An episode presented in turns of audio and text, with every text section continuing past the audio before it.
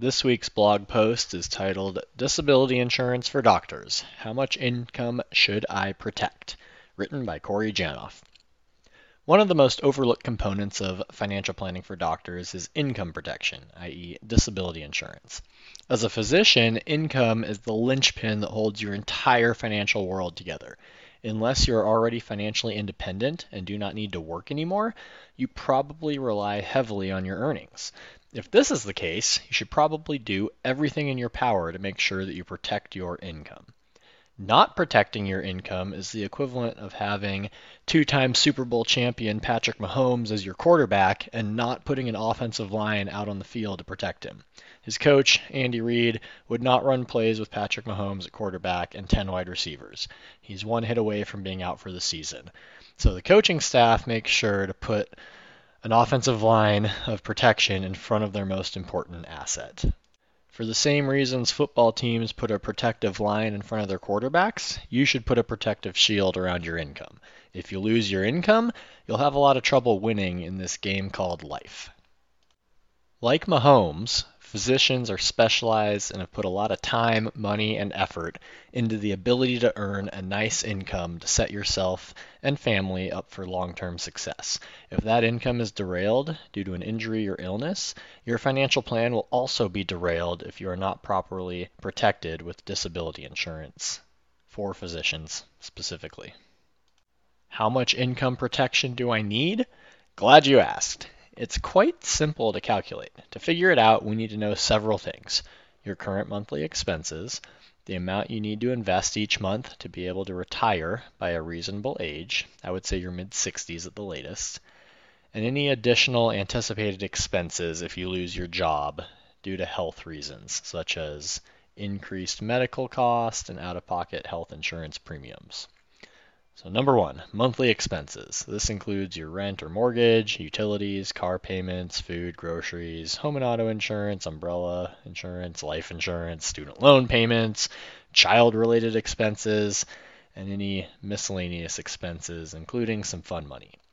Number two, retirement savings. Calculating this is an inexact science because we don't know how long we will live, we don't know what expenses might look like in retirement, and we don't know what our future investment returns will be.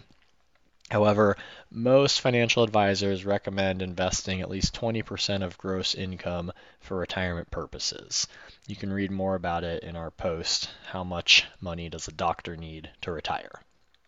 Number three, anticipated expenses due to job loss. This one is also tough to predict, but if you lose your job, you probably lose your health insurance at work. If you need to purchase health insurance on your own outside of work and have health issues, it can be quite expensive. Also, you'll probably have an increase in monthly costs to cover health related expenses like prescriptions, treatment, therapy, insurance deductibles, etc. All right, show me some examples. Assume you currently have $4,000 of monthly living expenses. You and your financial planner have determined you need to be investing $1,500 per month in order to retire sometime in your mid 60s. If you have to purchase health insurance on your own and have an increase in out-of-pocket medical expenses, let's assume that will add an additional $1,000 a month to your budget. By adding those three figures up, we get a monthly income protection need of $6,500. So if you're looking to protect your income, be sure to get a policy with at least a $6,500 monthly benefit, tax free. And ideally, tack on an inflation rider to the policy so that if you are permanently disabled, benefits will increase to account for inflation. Let's look at another scenario. Let's assume you currently have $7,000 of monthly expenses. You need to save $2,500 a month to hit your retirement goals. And we anticipate $1,000 a month of additional healthcare expenses if you become disabled you should probably get a policy that pays $10,500 of monthly benefit. Ideally, these policies adjust for inflation as cost of living will increase over time. What if my spouse also earns income? That's excellent. If you are a dual income earning couple, you may not need as much income protection coverage. However, it is still prudent to estimate each spouse's share of the total household expenses. You can run through the above exercise and multiply your percentage of the household income by the total expenses slash retirement savings need. If you and your spouse earn 400,000 a year combined for a round number, maybe you earn 280,000, 70%, and your spouse earns 120,000, 30% of the total. If your total combined household expenses plus retirement savings plus medical expenses are 16,000 a month, you should get 70% of 16,000 in disability income benefit and your spouse should get 30% of 16,000 in disability income benefit. Therefore, you would get a policy with an $11,200 a month benefit and your spouse would get a policy with a $4,800 per month benefit. Based on incomes, the above individuals would each likely qualify for a larger monthly benefit, but because they live below their means, they don't need to protect 100% of their incomes. How do I get a disability insurance policy?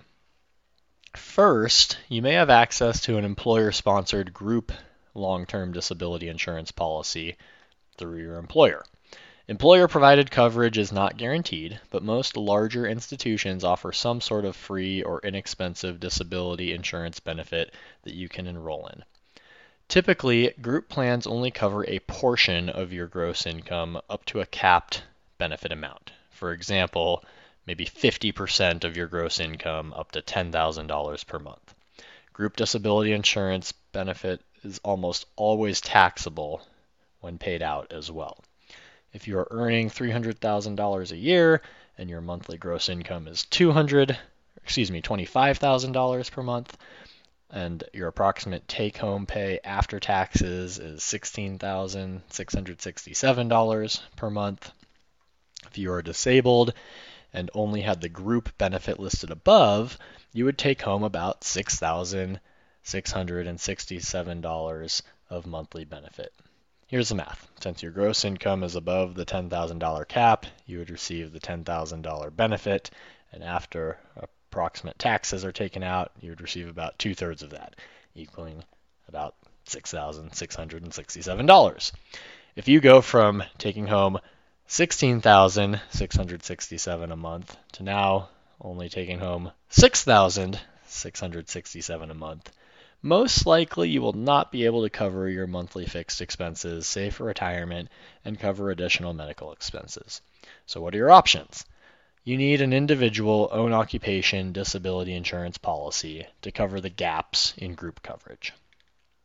With an individual disability insurance policy, it is your own policy that you can take with you at, at any employer. It's designed to cover your full take home income if you are fully protected in this scenario above with an additional policy, you would expect to have a $10,000 policy in order to ensure that you are taking home the same amount that you were pre disability.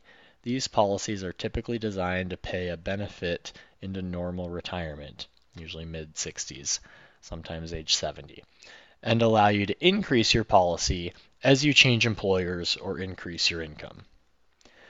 Individual disability insurance requires that you go through medical screening, and cost typically increases with age.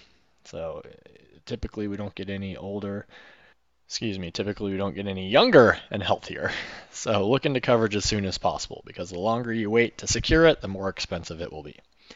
If you would like help seeing which disability insurance company may be the best fit for you, feel free to contact us and speak with our, one of our independent financial advisors who can assist you in this process. The future is difficult to predict because we do not know what the future holds for us. If you are early on in your career, it's probably smart to protect as much income as possible, even if you don't rely on 100% of your income. Nobody likes paying for unnecessary insurance. However, if you become sick or injured and are unable to work, you'll be thankful to have that additional cash flow. I've never heard anyone say, I wish I had less money. If you don't already have a solid disability insurance policy that protects your income, if you can't do your job, go get one now, please. You'll thank me if you ever need to use it. Discussions in this show should not be construed as specific recommendations or investment advice. Always consult with your investment professional before making important investment decisions. Securities offered through Cambridge Investment Research Inc., a registered broker dealer, member FINRA SIPC. Finity Group and Cambridge are not affiliated.